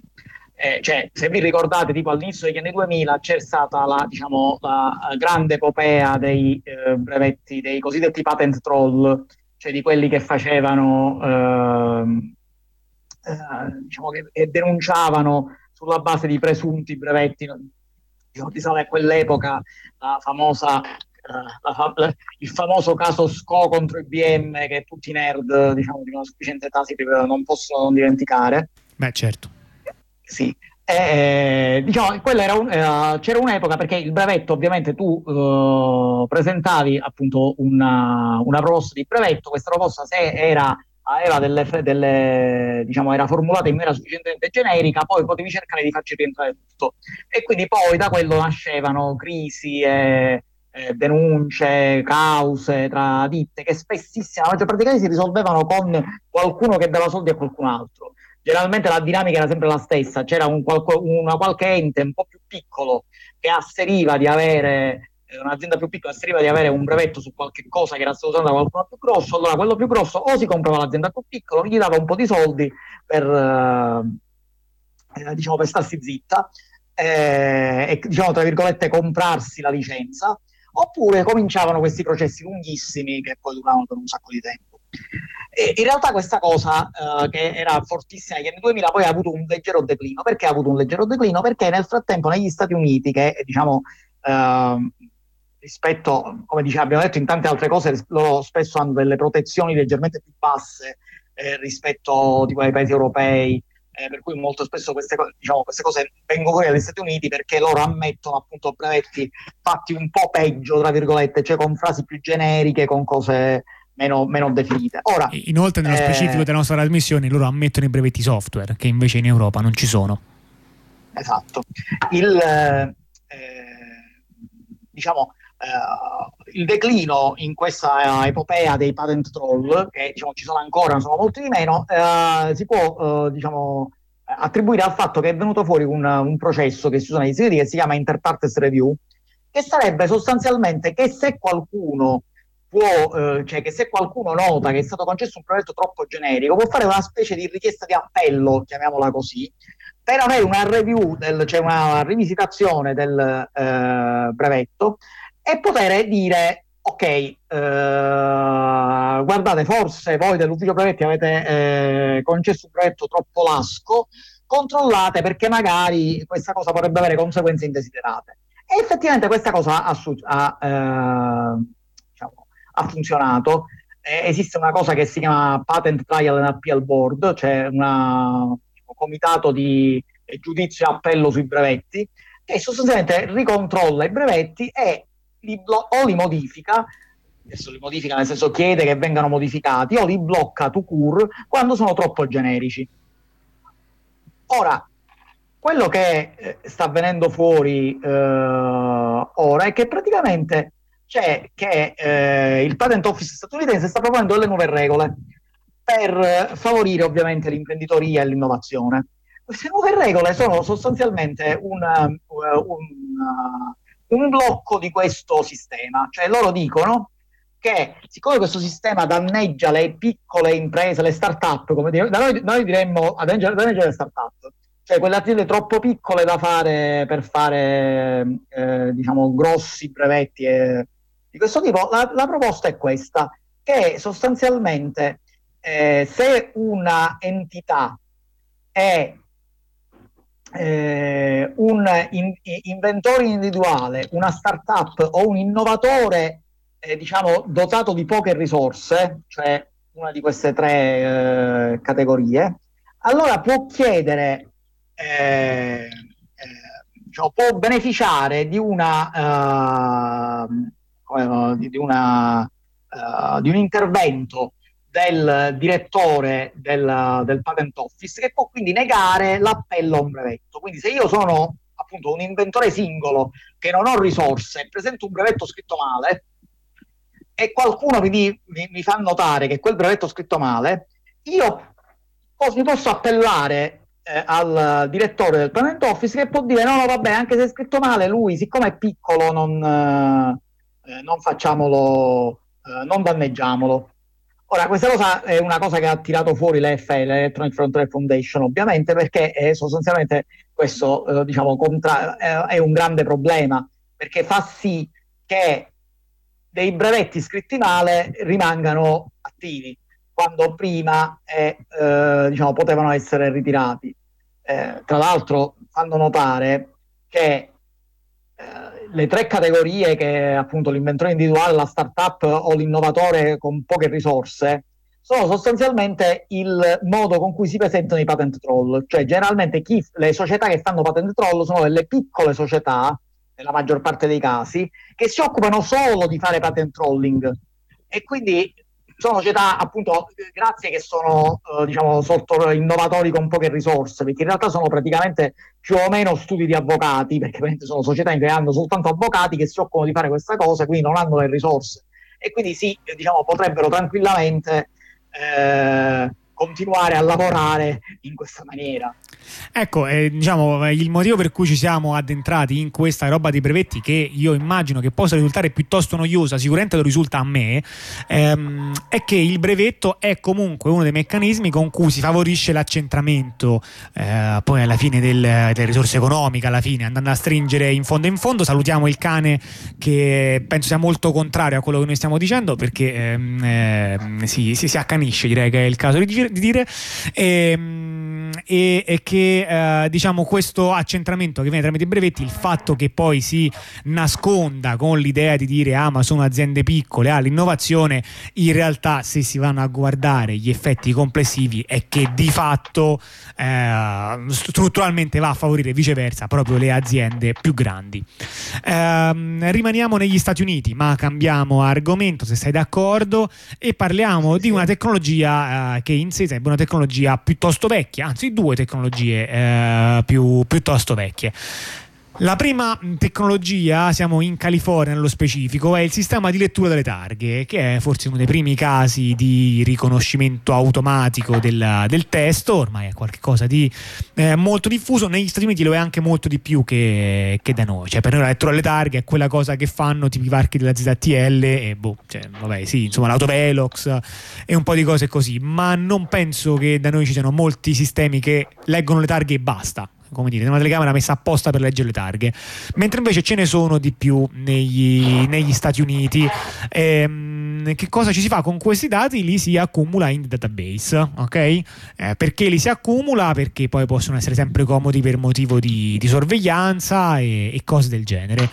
L'altra, ehm, l'altro strumento, in questo caso invece uno strumento medico di cui si parla, è l'aborto, che in, uh, in California è, è legale illegale, ma come sappiamo negli Stati Uniti è diventato uh, illegale in, uh, in, molti paesi, in molti stati, addirittura molti stati perseguono anche l'aborto condotto fuori dai confini della, del proprio Stato, quindi includono nelle cose che perseguono anche la ricerca di assistenza per un aborto o viceversa il fornire assistenza per, uh, per un aborto anche fuori dai confini dello Stato e una serie di diciamo, reati connessi che vanno a, a, a criminalizzare, a attaccare le scelte riproduttive delle donne. E, ehm, Bene, ehm, qual è il punto? Beh, il punto è che eh, naturalmente tutti gli strumenti di sorveglianza che si mettono in atto contro la popolazione e che co- come dire, co- questa situazione mette in luce delle cose che magari erano eh, già vere e che adesso si vanno ad amplificare perché questo database, così come altri, possono essere utilizzati da altri stati che stiano conducendo delle ricerche per capire se effettivamente una persona che loro stanno indicando ha per caso commesso un aborto, il che nel loro stato è un reato, a volte anche un reato molto grave, appunto, perché a volte poi l'accusa è quella di sono accuse paragonabili all'omicidio.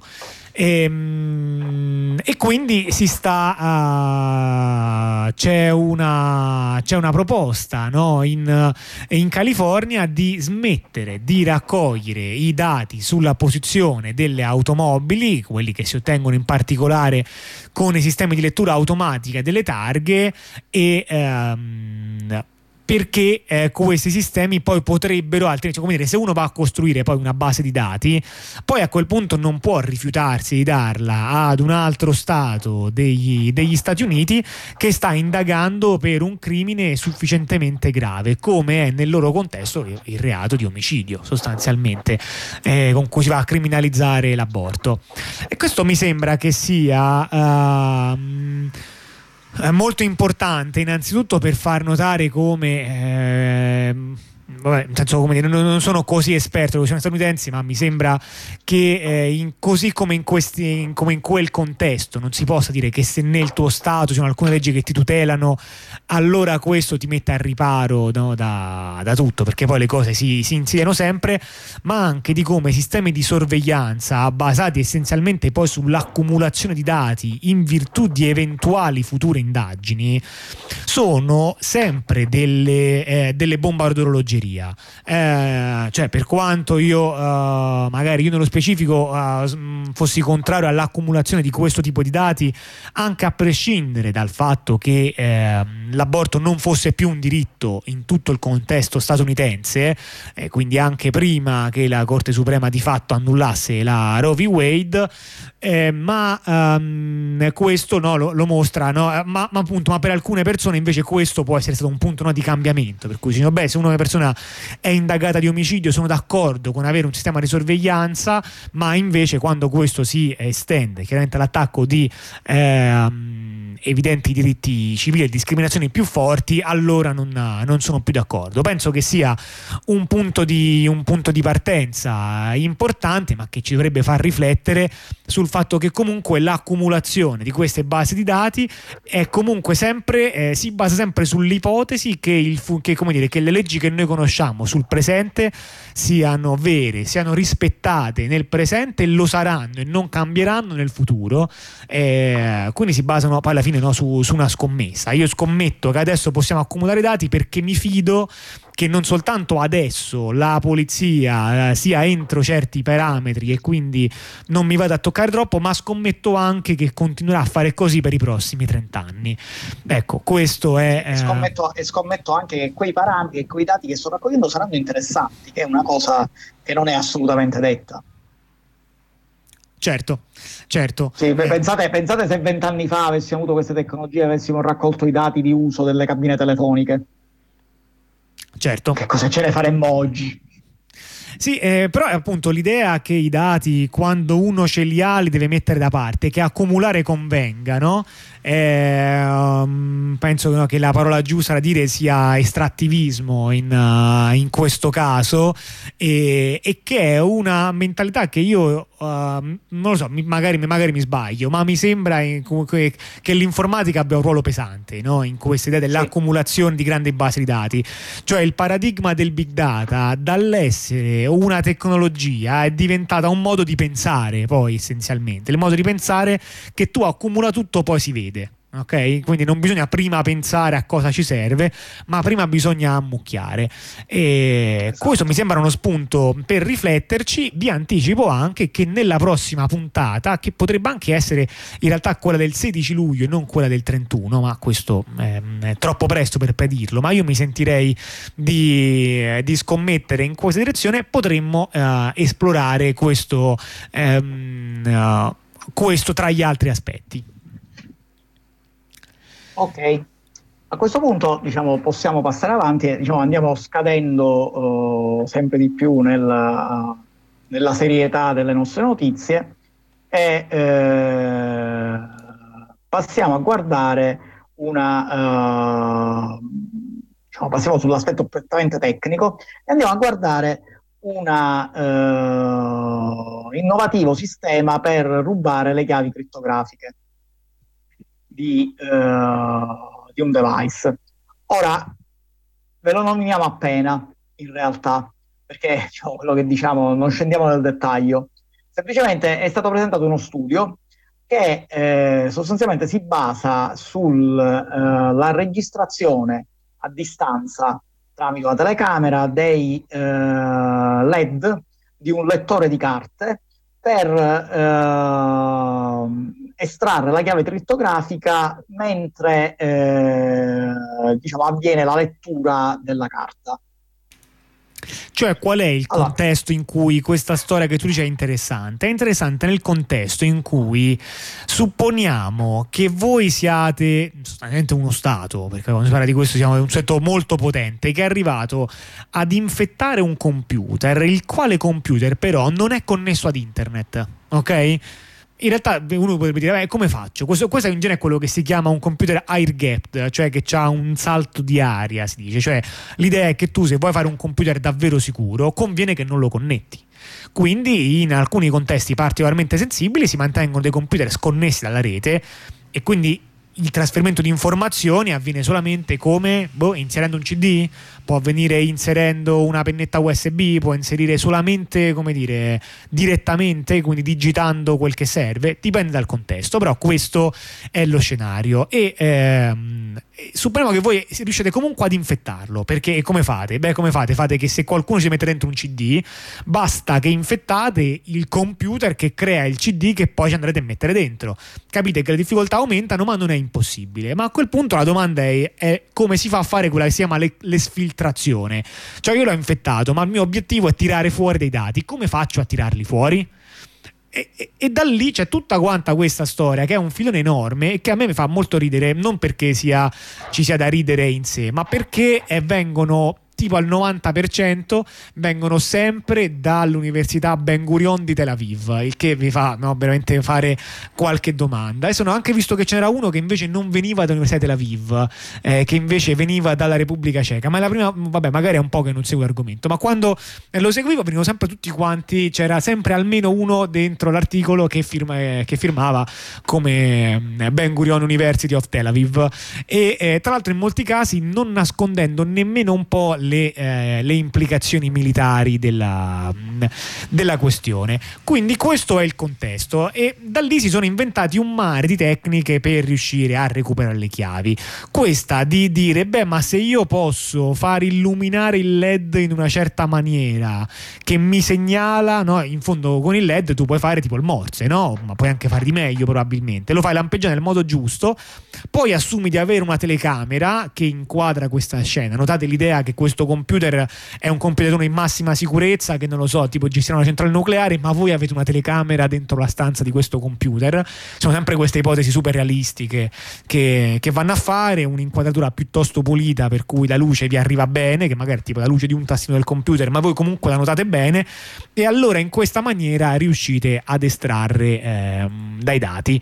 E niente, se vi interessa su questo filone, ne ho, ho letti tipo di, di ogni. Ci sono quelli che capiscono le tue chiavi di crittografia in base al consumo di corrente che hai, quelli che lo fanno in base a come digiti la tastiera, capiscono la password che hai scritto. Ehm, tutto il filone dei mm, side channel attack eh, riserva spesso delle, delle risate amare. Sì, diciamo, noi l'abbiamo riportata essenzialmente perché eh, per, per sottolinearvi questo fatto che comunque vengono presentati queste come eh, appunto eclatanti questi risultati e poi si basano su un modello che probabilmente in un mondo reale è estremamente difficile da realizzare, ma che viene comunque eh, è soggetto a molti studi questo eh, diciamo, viene anche pubblicato in giro abbastanza bene. Cambiamo Poi- argomento. Cose più interessanti, parliamo dell'accesso alla cultura e quindi parliamo zi- di eh, Z-Library o Z-Library se preferite, eh, una eh, biblioteca online che contiene davvero veramente molti molti molti libri, quindi un buon suggerimento se eh, mm, vi trovate bene con l'accedere a dei contenuti ehm, digitali, diciamo con dei testi in formato digitale, eh, ma che è stata, diciamo, ha subito parecchi attacchi da parte delle istituzioni fino ad arrivare al Negli caso in ultimi- cui Negli ultimi due mesi ne abbiamo parlato abbondantemente degli attacchi a Z Library e delle risposte. Esattamente, perché il punto no, è come sempre che qu- una volta che iniziano ad andare in giro grandi quantità di dati organizzate bene, le persone questi dati no, se li sono scaricati, ne esistono delle copie, come, mm, come dire, fermare l'operatività di queste cose è difficile. Quello che hanno fatto gli Stati Uniti è stato quello di arrestare delle persone che sospettano essere eh, tra gli operatori del sito e mettere il sistema offline eh, su eh, la internet in chiaro. Però eh, da subito poi sono usciti fuori altri modi di accedere agli stessi contenuti, in particolare dietro servizio Onion che funziona piuttosto bene eh, basta scaricare il Tor browser una cosa piuttosto comoda da usare e poi andare sull'indirizzo giusto indirizzo che in qualche modo bisogna eh, ottenere. Ora però è uscito fuori anche una cosa in più che rende il sistema ancora più semplice che è un'applicazione specifica per, eh, per Z-Library è il Z-Library Desktop Launcher e mh, noi devo dire la verità non l'abbiamo provato anche se eravamo curiosi ma poi cioè, eravamo curiosi ma anche pigri. Quindi non l'abbiamo provato però l'abbiamo in fondo un po' si capisce che, che- che cosa fa dalla, dalla descrizione andando un po' a fantasia eh, probabilmente è un programma tutto quanto pronto e impacchettato che prendi si connette a Tor e sostanzialmente invece di avere un sistema generico che va su qualsiasi sito va solamente sul sito della Z-Library. Quindi invece di essere il Tor browser aperto in cui bisogna digitare questo va in automatico sul, sul sito giusto. Sì, sul- eh, loro lo pubblicizzano dicendo eh, che sostanzialmente, siccome è uno del- de- dei modi che hanno, diciamo, che hanno trovato, vabbè, questo lo utilizzano anche tanti altri, eh, tan- tanti altri servizi che cercano di eh, diffondere la conoscenza libera, utilizzano il, il sistema che eh, cambia nome di dominio in continuazione. Eh, questo desktop launcher loro lo pubblicizzano dicendo così non dovete più stare a controllare qual è il nome di dominio corrente della Z Library, ma si collega tramite il Redditor, si collega direttamente, il che diciamo, è sostanzialmente que- quello che potreste fare anche con un Tor browser normale a, co- a condizione di avere l'indirizzo Onion del, eh, eh, del servizio. Eh, questo semplicemente viene fatto in maniera più semplice, cioè nel senso vi scaricate questo launcher, questo si collega, si collega tramite Tor e vi risolve il problema di dovervi andare a cercare eh, a cosa connettervi. Quindi questo eh, è la, la successivo passo avanti della- del gruppo di Z Library eh, dopo diciamo, il crackdown che c'è stato qualche mese fa. Bene, bene. Eh, invece interessante, cioè, eh, forse è prima divertente, ma poi anche interessante questa notizia di argomento del tutto diverso che ci arriva dal Canada, in cui eh, in un caso di cui non vi racconteremo i dettagli specifici, ma sostanzialmente c'era una disputa tra due persone, eh, perché una sosteneva che avevano avuto un accordo economico e quindi l'altra persona doveva rispettarlo, mentre l'altra persona negava che ci fosse mai stato un contratto e quindi dice io non devo rispettare una roba che non ho mai firmato. Beh, E come faceva ad esserci questo malinteso? In genere le persone quando fanno un contratto firmano un foglio e insomma a meno che non vuoi ripudiare la tua firma, insomma è un po' difficile Il malin- negare. Ma è facile, il malinteso è perché noi ormai siamo nel terzo millennio, la carta non si usa più e in realtà tutta l'operazione, che si trattava semplicemente di una compravendita di, di grano tra un agricoltore e un, commer- e un commerciante di, eh, di grano, era stata fatta su WhatsApp, eh, sì, no, eh, non so se era WhatsApp, è un messaggio di testo comunque, a cui la risposta era stata eh, l'emoji, quel pollice alzato. Ok, quindi pollicione in su. E una delle due parti diceva sì, questo è, questo è un contratto, tu hai detto di sì ad una proposta e quindi adesso devi ottemperare.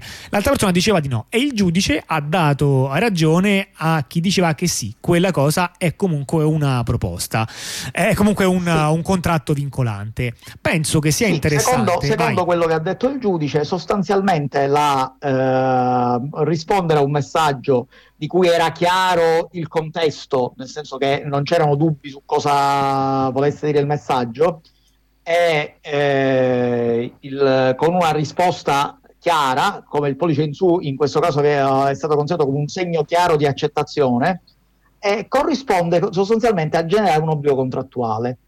Sostanzialmente dicono, dice il giudice, eh, che basandosi sulla definizione del, del, dell'emoji del eh, pollice in su data da dictionary.com, giudice ha detto che questa, eh, questa emoji si utilizza per esprimere consenso, approvazione o incoraggiamento nelle comunicazioni digitali e di conseguenza si tratta di un eh, mezzo non tradizionale per firmare un documento, ma ciò nonostante, viste le condizioni della, della conversazione eh, avvenuta tramite mezzo elettronico, si può considerare valido come firma.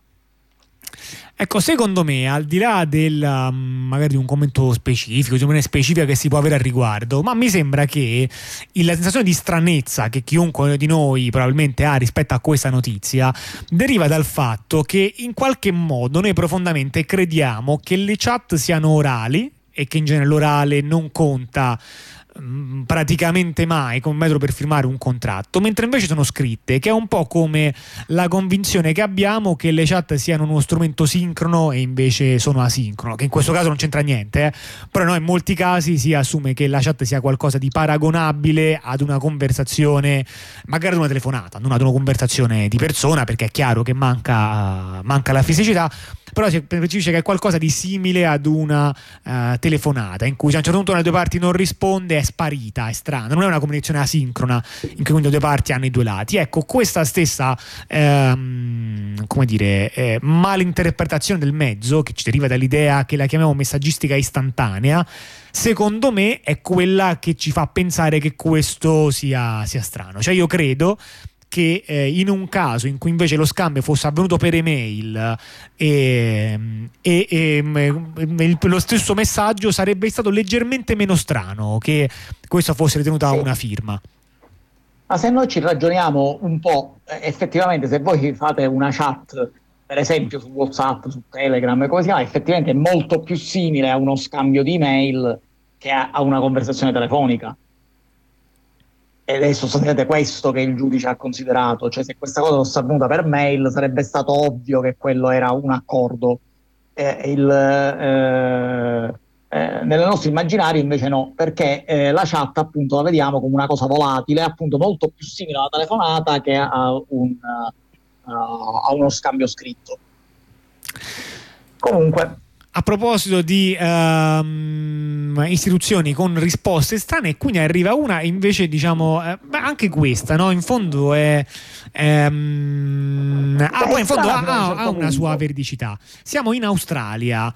Siamo in Australia e. ehm, chi è qui? Eh, ta- ta- è ta- il ta- primo ministro australiano Ah, direttamente. eh, che- sì, il primo ministro australiano che è Antonio Albanese, e sostanzialmente eh, è andato una, alla, diciamo, a- durante l'annuncio della nomina del coordinatore nazionale australiano per la cybersicurezza, quindi questa nuova figura che si occupa della cybersicurezza, ha, diciamo, si è lasciato andare a eh, considerazioni e anche a consigli per eh, i cittadini australiani, tra cui ha detto dato il consiglio di spegnere il, eh, lo smartphone ogni notte per 5 minuti.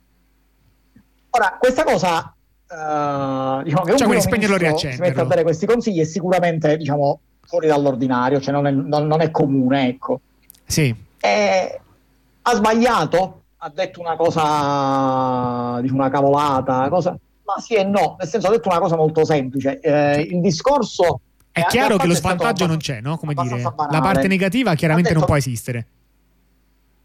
Aspetta, non, non Cioè, senso, se dico, è, è chiaro che un, un suggerimento del genere non può essere controproducente. Cioè, a spegnere e riaccendere, co- cosa mai potrà andare male? È il modo con cui funziona l'informatica da che esiste e difficilmente no, le cose vanno peggio se spegni e riaccendi.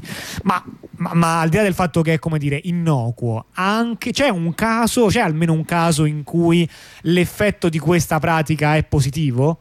E in realtà la risposta in effetti è sì, se ci andate a pensare. Non so quanto questo caso sia il più importante su cui, su cui riflettere, però in effetti ci sono dei casi in cui spegnere e riaccendere risolve un problema. Ed è il caso in cui avete avuto, come dire, un attacco software, un virus, un qualcosa del genere che è arrivato ad un livello, come dire, di inserimento nel vostro sistema elevato, ma non persistente quindi è in grado di comportarsi da malware, ma a volte non è un problema banale quello del fatto un attacco, poi c'è il problema del diventare persistenti e può anche capitare che alcuni attacchi riescono ad arrivare anche a livelli elevati, quindi per capirci, magari li possono ascoltare il microfono o possono leggere le chat, ma non sopravvivono ad un riavvio. Al riavvio dovranno ritentare l'attacco da capo e non è detto che quell'attacco sia nuovo fattibile, perché facciamo sempre un esempio, magari quell'attacco è stato scattato visitando un certo sito che però magari non lo visitate spesso. Quindi riavviando, magari domani invece non lo visiterete mai e quindi domani non sarete sotto sorveglianza. Quindi in realtà il suggerimento non è del tutto sbagliato, anche se senz'altro non, non direi che è il consiglio definitivo su, Sì, su come diciamo. comportarsi. Tra l'altro c'è da dire pure che questa consiglio era, inserito nelle, nelle linee guida delle best practice sostanzialmente della NSA pubblicata nel 2020 per la sicurezza dei- degli, dei- degli smartphone. Quindi sostanzialmente ha anche una, dire, una citazione, diciamo, un riferimento eh, diciamo, di un livello medio-alto perché la NSA, la National Security Agency americana, sicuramente non sono gli ultimi arrivati. Ora, eh, cioè, la notizia è strana, ma anche qua eh, alla fine non, non è sicuramente negativa, anche perché va presa nel contesto. Il primo ministro australiano stava, eh, normalmente non è una cosa di cui parlano i primi ministri, però dico, stava parlando appunto dell'inaugurazione del, eh, del coordinatore della- per la cybersicurezza e il discorso era sostanzialmente che eh, tutti hanno responsabilità nella cybersicurezza e lui ha messo questa cosa come una cosa semplice che tutti possono fare eh, e che diciamo dovrebbe diventare una cosa naturale come lavarsi i denti, secondo lui. Quindi diciamo, diciamo, l'ottica è anche eh, diciamo, un'ottica appunto di, di, eh, appunto interventi ai livelli minimi, ecco. Sì, ma direi anche Eh, qui che c'è un'ottica anche poi di propaganda, no? Ovviamente Quando si parla di cyber security si parla di qualche cosa che non può non richiamarci alla mente il modo con cui si convolgono le popolazioni in delle guerre che non sono le loro e eh, da questo punto di vista quindi l'indurre ogni persona a fare un gesto semplice per una causa sostanzialmente è un modo per portare le persone in una causa che in realtà non gli era mai, eh, non gli era mai appartenuta. Quindi io credo che il tutto vada letto anche in questo senso. Ehm, Sì, nell'ottica dei manifesti fascisti degli anni venti di Sì, della donazione delle fedi, sai, no, ma anche, anzi, quello è anche un gesto grande, la donazione della fede no, per, eh, per i cannoni, ma mm, cose del genere. Comunque, passiamo all'ultima notizia, diciamo, lasciando perdere l'Aust- l'Australia, ed è una domanda. Parto con una domanda. Ma tu dal 2006 al 2013 hai usato Google? Non ho fatto altro. Ok, allora sei a cavallo. Sì, no, io- finalmente la richiesta che tanti hanno fatto di essere pagati per l'utilizzo dei servizi online e quindi per generare il profitto che le grandi multinazionali, per, cioè per avere contribuito a generare il profitto che ha fatto ricche le grandi multinazionali, finalmente è arrivata. Ora potrete essere pagati perché avete usato Google tra il 2006 e il 2013. E finalmente io penso potevamo rispondere, come dire, eh, senza, mh, come dire, in una, in una annosa diatriba che si pone tra le persone che hanno riflettuto sul tema dello sfruttamento dei dati a fini commerciali su internet. Uno dei temi che si poneva era proprio quello del dovremmo essere pagati per questo che stiamo facendo perché si qualifica come lavoro o invece noi ci qualifichiamo come materia prima e quindi non siamo un reddito. Ecco, un'argomentazione a cui io ho sempre molto tenuto è l'idea che se vogliamo essere pagati anche dividendo i profitti tra tutti quanti gli utenti, occhio che non ci si guadagna assolutamente eh, niente e in questo caso Ecco, posso addirittura avere il numero. Come? Il solito pessimista dico. No, infatti, perché io non credevo, ma facendo così, ehm, se insomma, partecipassi a questa class action, non so se posso, perché non so se è riservata alle sole persone che stanno in California, però comunque mi spetterebbero eh, 7 dollari e 70 per soli ehm, 8 anni, quindi qualcosa di poco inferiore al dollaro l'anno, che comunque buttalo via. Eh, esatto, quindi io penso che certo eh, um, diciamo, mi vengono in mente i fumetti di Paperino, di Paperon de Paperoni che diceva che da un decino si costruisce il- una fortuna. Eh, certo, non so come eh, dico, non lo terrei come unico lavoro quello di fare ricerche su Google perché un dollaro l'anno mi sa che eh, diciamo, è un poco pochino per la, la sussistenza, però, però comunque, comunque il, eh, cioè è sempre meglio che niente e comunque la cosa importante è che alla fine è stato riconosciuto il, eh, il dovuto alle persone che si sono tanto sforzate cercando per anni su, su Google, si sono tan- tanto sforzate per accrescere il, eh, diciamo, le, le rendite di Google, ora finalmente avranno quanto gli spetta. Sì, per esempio io cercavo, no, spesso su Google come diventare ricchi e non sapevo che la ricerca era proprio quello che dovevo fare per arricchirmi. Era, era incredibile come la soluzione fosse davanti ai miei occhi.